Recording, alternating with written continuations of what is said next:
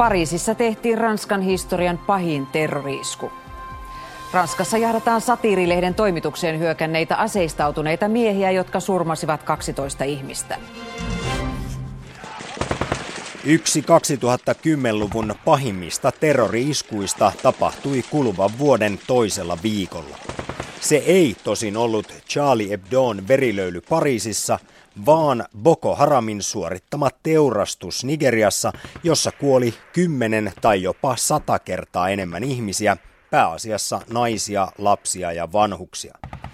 Tämä ei kuitenkaan päässyt lehtien etusivuille tai tuen ja marssien aiheeksi. Katseemme olivat lukittuneet Ranskaan.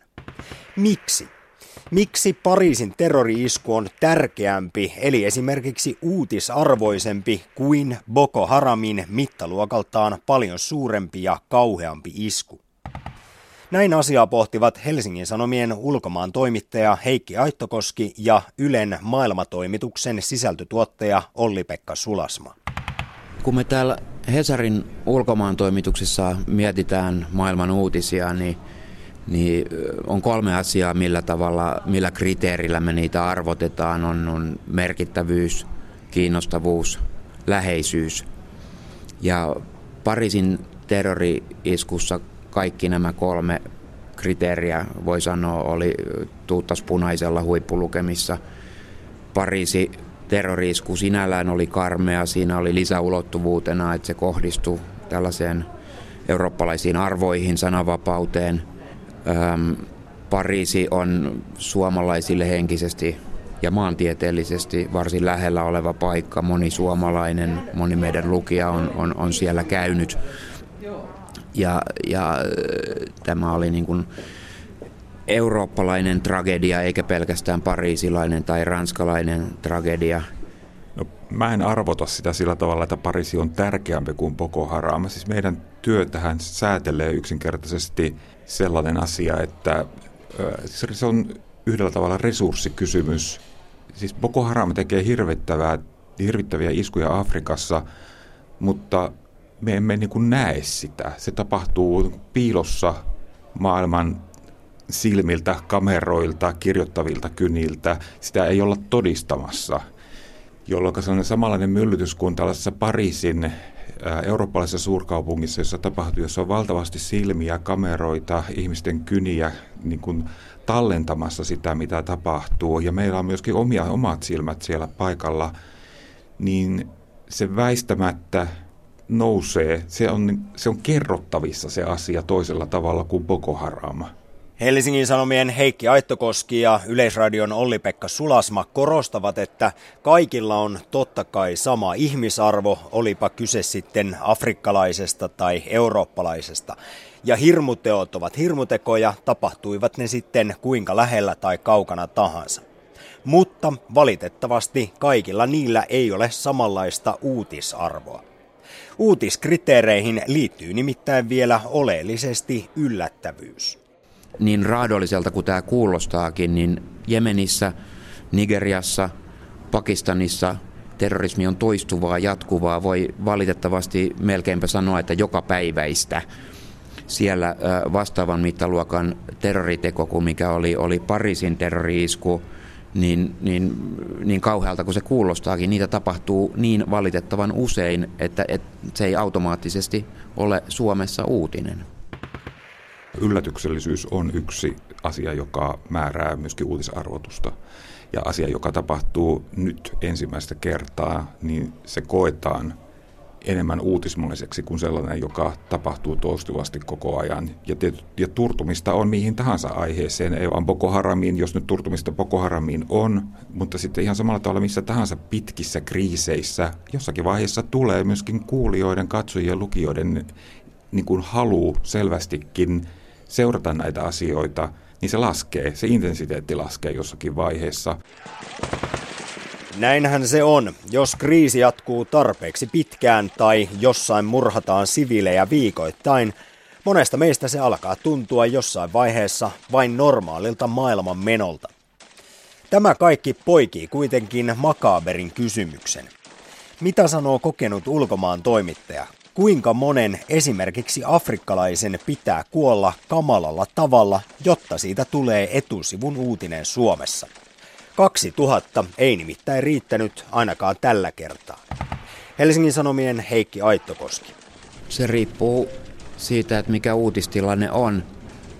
Normaalissa uutistilanteessa 2000 kuolonuhria Boko Haramin terroriteoissa on taatusti etusivun uutinen. Jos samaan aikaan tapahtuu Pariisissa pöyristyttävä terroriisku, joka, jossa, jossa kuolonuhrien määrä on tietenkin mit, monta mittaluokkaa pienempi kuin mitä, mitä Nigeriassa oli, joka tapahtuu meidän lähellä, meidän tuntemassa paikassa, joka on harvinainen ja joka kohdistuu kaiken lisäksi eurooppalaisiin perusarvoihin, niin, niin se sitten taas nostaa sen Pariisin terroriiskun uutisarvoa huomattavasti monta mittaluokkaa.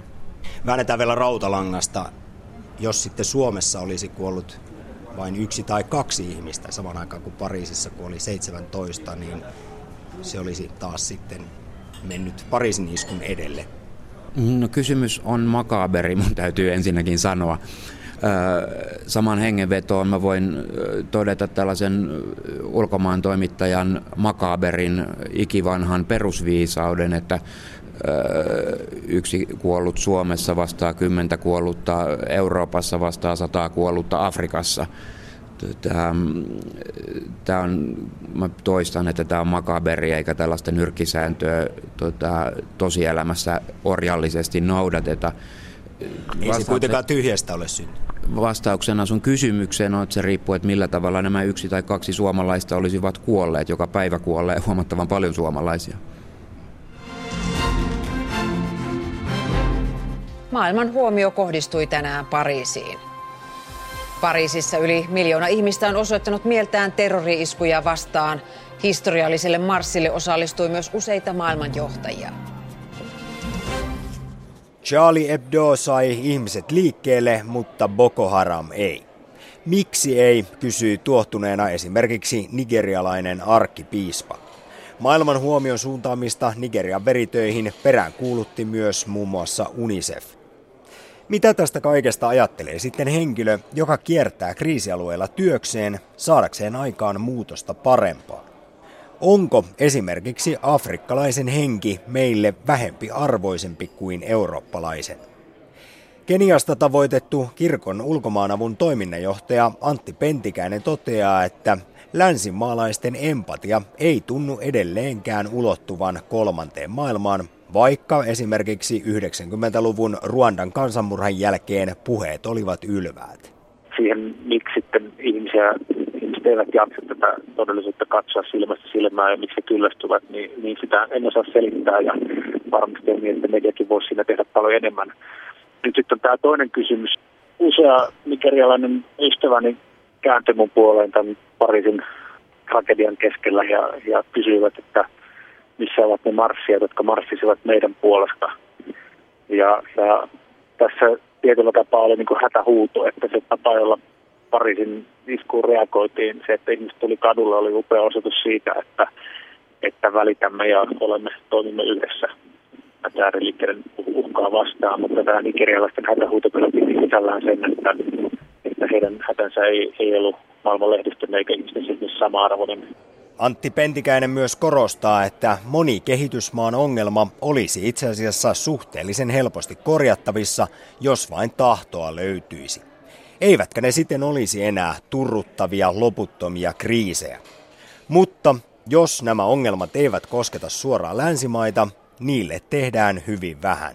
Hämmentävää on se, että miten paljon näillä asioilla pystyttäisiin tekemään, jos olisi suurempi tahtotila maailmassa. Että että todellakin tänä päivänä on tuotettu ruokaa riittävästi, että kenenkään tarvitsisi niin nähdä kroonisesti nälkää tai on olemassa lääkkeitä, mutta me ei ole riittävästi vaadittu näiden lääkkeiden niin kuin hintoja alas tai jakelua paremmaksi. Ja, ja sitten toisaalta Ebola-sairauden yhteydessä monet afrikkalaiset on kysynyt, että entäs malaria, ää, ripuli, ää, puhtaan veden puute, siis asiat, jotka tappaa kymmeniä ja satoja kertoja enemmän jatkuvasti kuin tämä, tämä sairaus, joka tuntuu länsimaistakin ihmistä vähän aikaa uhkaavalta, niin miksi niille ei tehdä riittävästi, miksi ne eivät synnytä vastaavasti reaktiota, niin pitää sisällään tämän saman, saman kysymyksen ja, ja tota, ehkä tässä vielä tragedia lisää se, että, että usein konfliktit ja sodat niin on osa sitten huonoa politiikkaa, jonka osa YK-naapurimaat ja länsimaista omalta osaltaan on, että kun on vuosi,